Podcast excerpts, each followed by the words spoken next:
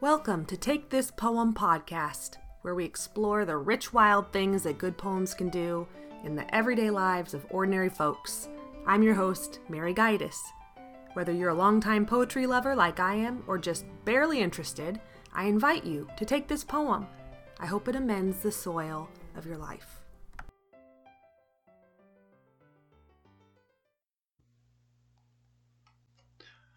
Hello, Take This Poem fans. Uh, this is Dave Mailer, and I'm doing a guest spot for Mary. I talked to her about doing a couple of guest spots, and she said, sure, go for it. Um, what I have in mind is to possibly kind of share some enthusiasms for some poetry that I've been reading and some poets in particular. Um, and their books and specific poems, and I thought I would, you know, just I don't know, you know, I, I do listen to podcasts hosted by Ada Limon and Pádraig Ó Tuama, and you know, oftentimes they will read one poem and introduce the poem with some personal story or something.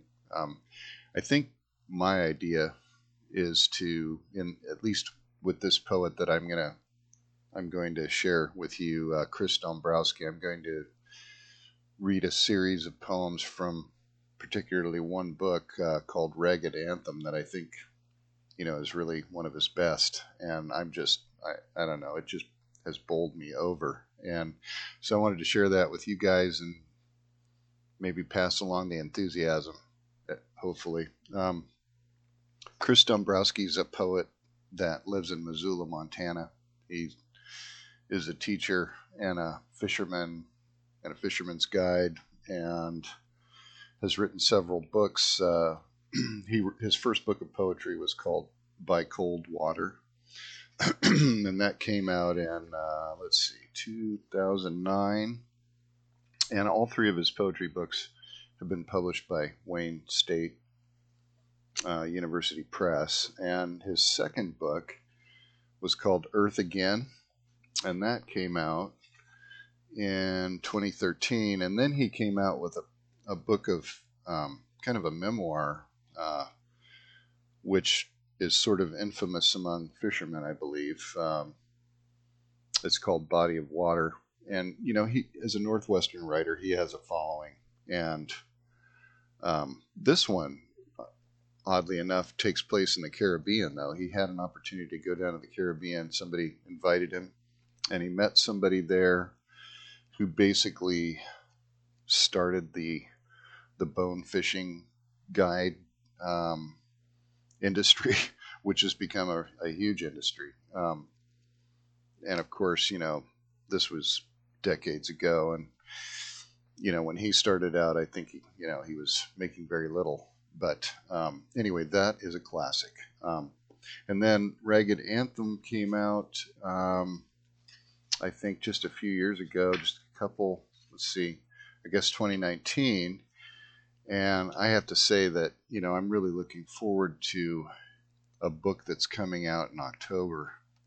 And that one um, is called The River You Touch Making a Life on Moving Water.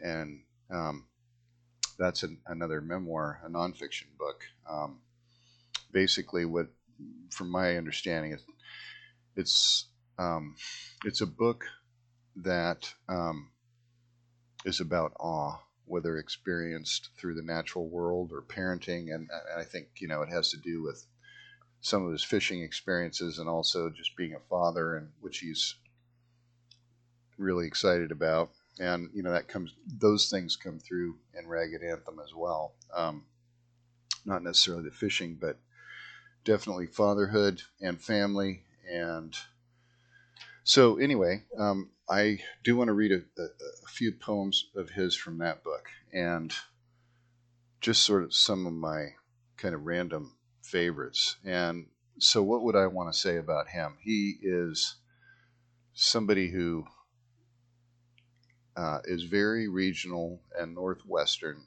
and he has, you know, kind of a the the diction and the um, the metaphors and and just uh, you know his interest in awe and natural beauty um, is one thing, and then also he's just uh, he's very his syntax and his diction are very seductive and colloquial and grounded in the Northwest. So it's it's he's um, and he and it's just I don't know. There's something magical about it. So um, anyway, I you know I I think the best thing to do is to just read some poems and then maybe you can make up your own mind about what he's doing and how he's doing it. I, I find myself mystified. I mean, I, I think partly it's just sort of genius. You know, it's it's not something that's necessarily um, explainable. Um, you you know, someone could certainly do an explication and you know look at a poem and kind of dig into what he's doing and how he's doing it. But I I'm not necessarily going to do that. So the first poem I wanted to read is called uh, "Bird in My Boot." I have a bird in my muck boot, a leak that collects water and squeaks with each step. I thought to patch it, but prefer the company of an invisible warbler who's quiet until I walk, and goes with me until I pause. Perhaps a lark, can't tell. Its call muffled under footfalls, refugee of the seraphim, to be sure. In a dark time, a poet born near my birthplace wrote, The eye begins to see. He also knew how to spell Tittabawassee, and that it flowed via the Saginaw into a desecrated bay, like the shining eyes of a drinker dulling as the bottle drains. I'm not refuting, only saying that the ear begins to hear as well. Mine did. Slight wings, and they're settling. I lived on a bay I wished to enter permanently, despite a beloved's touch, and the pre dawn whisperings of our children in the room adjacent, and took heart in the poet's wondering if madness wasn't nobility of soul at odds with circumstances. Until a young man several states away, a child really, entered a school and shot twenty children. I untacked the quoted syllables from the wall. Madness was madness, that's all. The wind that day blew very hard, and a kestrel hover hunting coastline snatched a woodcock from the air, turning the late migrant into a formless swirl of feathers, then stood in the yard picking plumage from its prey, upturned breasts. Slick meat hanging from its beak, it stared me down, masked eyes looking past my human to the one that aches to survive. It lit ultimately in a blur of gray orange, leaving its mark to billow as it disappeared into that country owned by the winged, upon whose constant intercession I depend. Okay. Um, I also should have mentioned that he grew up in Michigan. So that's partly probably why Wayne State is publishing him. I mean, you know, he was friends with Jim Harrison, and and he has a remarkable number of interesting friends. Um, Jim Harrison being one of them that that he knew a you know personal basis and uh, took him fishing, and they were buddies. And you know, Harrison blurbs his books, which probably was quite you know quite a I don't know, maybe a rarity. I, I don't think Jim Harrison, you know, had blurbed too many people's books. So that's that's one kind of interesting thing that caught my eye when I I saw the book on the shelf. Um, so my the next poem I want to read um, is like a December apiary, the mind tapers, which is a you know just that title alone is kind of a you know an example of how strange you know the the use of vocabulary and and the the figurative language is very odd. So it, it's just it's something that is you know that kind of title is a unique sort of thing. Nobody else is going to write a title like that. No one. So, you know, you see what I'm saying. So, anyway, like a December apiary, the mind tapers to the subtlest hum in the year's dying light. Wood smoke leans into the foothills, lingers. That we possess no move as reconstituting as the jowl snapping head shake of a dog is clear. The house lights flickering in the valley buoy me, though their being there at evening. At a lecture, I learned the mind of winter, the emptied one, is privileged and classed. Children bent over schoolwork, some broth, warm kitchens against the dark like a mantle full of candles. There is another world, tweeted the visiting poet while pointing to her screen, but it is in this one. I imagine these kitchens, of course. It could be worse, but no worse than our collective complicity. While sitting by this river one windy afternoon, I heard a huge cottonwood bowl start to split. Enlightenment, said a monk, is failure after failure, the blame, when only one is there, falling on oneself. Swirling green cerebrum first, the tree plunged into the water, knocking the wind out of the bottom. I swear the valley held its breath. Then the first bird pipped. But before that, whatever that stillness was, I want, no matter the offense. Tonight a cow elk crosses, the sound of her hooves on cobbles, muted by current slurring into the distance. A breeze plays the pop bottle of my empty shotgun barrel. Midstream, she swivels, ears keened.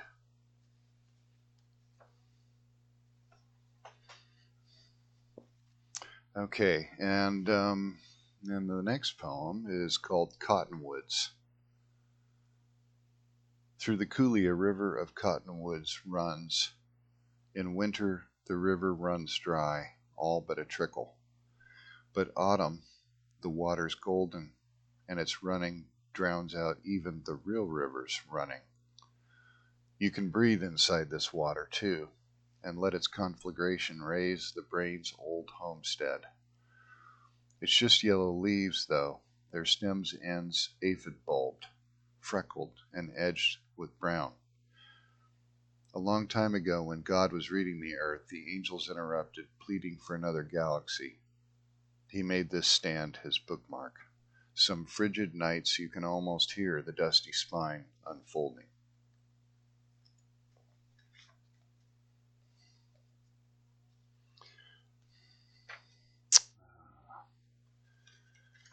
Okay, so let's see. Um, so hopefully you're getting the sense that, you know, um, maybe some of the reasons why I'm enthusiastic about this poet. Uh, his poems on the page are fairly straightforward, you know, lines and stanzas. There's nothing tricky going on. Um, I think the you know the poetry depends on the tone and the kind of the flow of the syntax over the lines and the the rhetoric. You know, there's something rhetorically kind of unpretentious, but also very carefully crafted, and and it creates a voice that's just I don't know. I find it seductive myself. Um, um, the turns of phrase. You know, it's just there's something interesting about it that you know is hard to do. It's very hard to pull that off. Um, I can I can attest. Um, okay, so the next poem. Let's see. Actually, you know what? I wanted to read. Now, the next one I'm going to read is um, I kind of skipped this, so I'm going to go back to it. The first of getting longer days. The first of the getting longer days. I felt unsettled driving northeast in the dark of what the Salish called the road to the buffalo, long before my tribe struck its camp of cul-de-sacs through some still though some still speak the road's name in Salish, further evidencing my aforementioned sense of self importance inherited from forefathers who also wanted more and newer things, such as cars without fender dents that don't burn motor oil at a slow, if determined pace, such that checking the level seems necessary every few hundred furlongs. But then again, I own it. Even if the gasket job cost roughly what the car was worth, and even if I'd put repairs on a visa, this line of thought continuing as Dawn stretched her blue shawl over the scapegoat, which is to say, I felt the guilt privilege affords, and justly, since I was driving with my setter to hunt pheasants, chiefly a sporting endeavor, so removed from horseback and buffalo jumps. The NPR station fizzled into white noise, and twenty miles from the next gas station I had to relieve myself what a flock of warblers was doing so close to the mountains on the winter solstice and chattering in the dark as the falling snow melted flake by flake into my forehead, not even the most learned ornithologist could have determined. But they called assuredly from the sage as though they had been they had always been calling, and I finished pissing, though perhaps I had always been pissing, and men shouldering full quivers rode up the road. What a one of them glancing to regard not traveler, but song, as the light arrived, or kept arriving, as it will. So that poem just felt like one really long sentence um, as he kind of like goes from one image to another. It, that one actually kind of reminds me of what Larry Levis does, you know, where he'll just conversationally add layer after layer after layer you know, to a very long sentence. Um, and you know, of course, I could, probably could have read that better. Um, there's a, by the way, there's a YouTube of him reading that, you know, of Chris Dombrowski reading that poem um, on online. So you know, you might want to hear him read it himself. I think he, he probably does a better job. Pretty sure. Um, let's see. So, trying to kind of give you guys a a bit of a variety. Maybe maybe I'm going too fast, too many poems, but um, here's here's one called Fig. Then right there, smack in the middle of winter, a fig from Marrakesh on the sample tray. February's cold rain shading to sleet ticking against the windows. February having seeped into bloodstreams, silent as a pesticide through fruit skin. But it says organic. O poet laureate of boot slush, the snow outside is strobing, a density of white the air seems reluctant to receive. Clemency, mere myth, if not stored within the gritty sugars of this fig offered now on a palm covered by plastic glove. Biodegradable, of course. A gesture only unabashed pleasure can redeem. February, coy ash spreader. Leave our foreheads alone. We've enough reminders of the dust to which we shall return. Take and eat. Swirling outside the window, a flurry of cherubs waits to gauge the de- density of your joy reports to the Lord.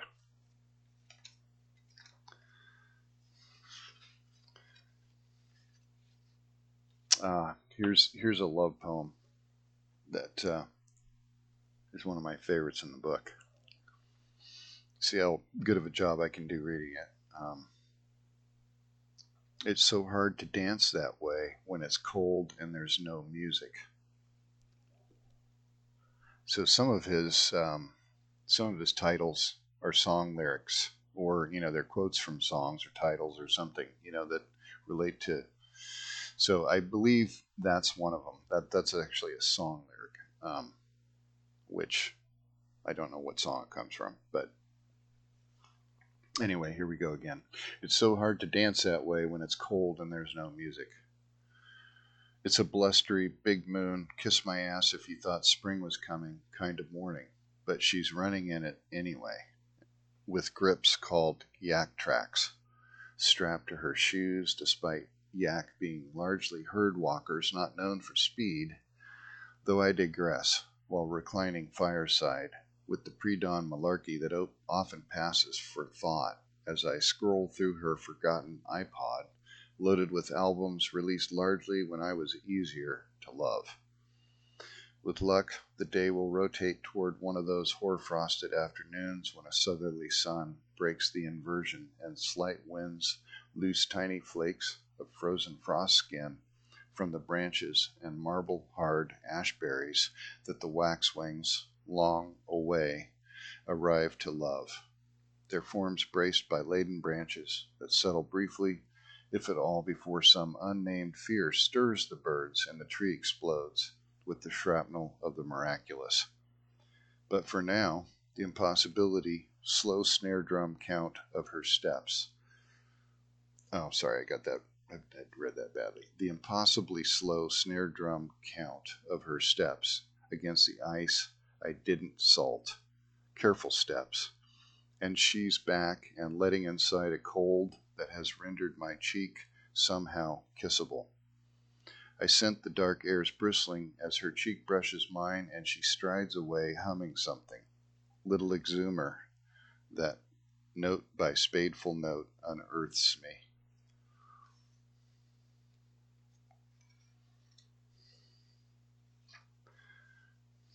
Um, so you know, again, one of the you know he, Chris Dombrowski is a fishing guide.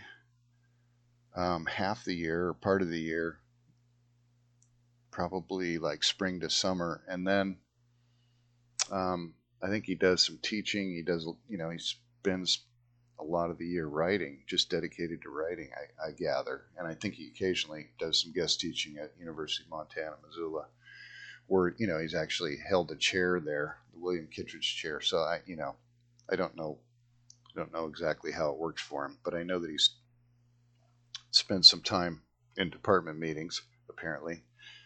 So here's a poem called Department Meeting. Listening to the speaker, disclosure, she said, consequence. He could literally hear his soul withering sound of a swallowtail smashed mid-flight frying on the semi-truck's chrome grill, which was fine because prior to this the soul's existence had seemed disputable.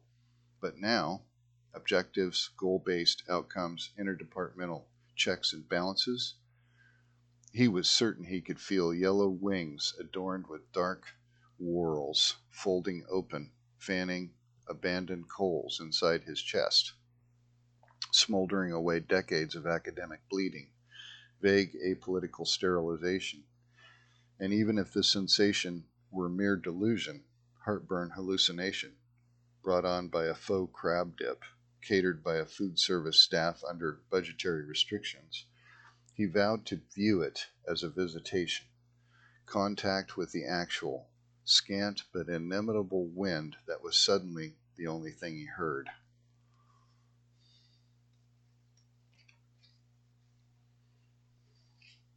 Okay. Um, I think I'm going to do two more, and they're shorter.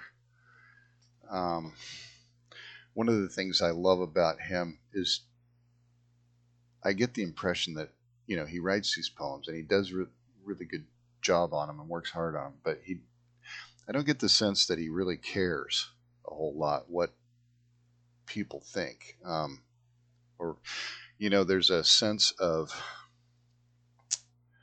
you know, occasionally he'll talk about being privileged and, you know, and then other times he will just sort of rebelliously say, you know, I'm not going to feel guilty about this. I'm, you know, uh, I'm enjoying nature and I'm not going to sit around fret over global warming or, you know, I don't know. It's not like he said that directly, but I get this sense that he's sort of a little bit of, he's, he's outside of the conventional he's not an academic. Um, he can be academic. He can he can operate in that world, but he but he and and then as a poet, you know, writing poems, he's just there are things in his poetry that are kind of raw and visceral and they basically if he was someone really ambitious trying to make it in the world of poetry, you know, whatever the heck that looks like. Um, he wouldn't be saying the things he says or how he says them. He, I, I, just get the sense that he's doing what he thinks is, you know, what whatever, whatever is true and authentic, and doesn't worry about how it's received. So, um, okay, going on. Um, Midwesterly is the next one here. And I just really like this one. It, this reminds me of me being on the road. Um, I followed a braid of cabbage whites past seas of east facing, swaying sunflowers to reach this hardwood stand in Minnesota, just west of the Owl Cafe and Travel Plaza, inside which the Mayo bottle's flatulence rescued me momentarily from my penchant for the pastoral. By any road shoulder math, it's been a bad week for skunks. The shortcut across the not so proverbial asphalt river, fatally short. How about the quickest route to Hibbing? It's a horse apiece, the trucker said, six of one, and cautioned strongly against the pizza burger. Anywhere nearby to take the edge off? I asked the ginger waitress who said the crickets have curfews around here. What brings you through, anyway? she asked. I shook the plastic salt cellar, said, Work. She chuckled, set down the check. As we both know, women are the reason for everything, right? Peppermint on top. And um, finally, larches. We thin out like October larches, born as we were to say goodbye to the strange species of light endemic to our valleys. Hosanna shouts, come cries, froths of rage spit skyward. Our cadmium needles scatter, and the wind has its way with them. By and by, black granite cups the shed maybe a halo's worth around the base of each rough trunk. Okay. Uh, cadmium needle. It's it's like an automotive part. Throwing that in the middle of a poem. I mean, it's just sort of like, how does he come up with these ideas? Where does that come from? Anyway, it's been a pleasure. I hope you've enjoyed this little segment. Um, I hope to do more, and uh, we will catch you on the flip flop. Part of my vision for this podcast was to have it be interactive. I pictured a virtual bonfire poetry reading where friends, family, local poets, and you can come together to warm our hands on some poetry. If there's a poem that has done some action in your everyday life, surprised you, delighted you, or maybe just more quietly worked its way into your bones, you know I would love to hear about it. Email me at takethispoempodcast at gmail.com and let me know your story. Maybe you can join me in sharing it with others as well.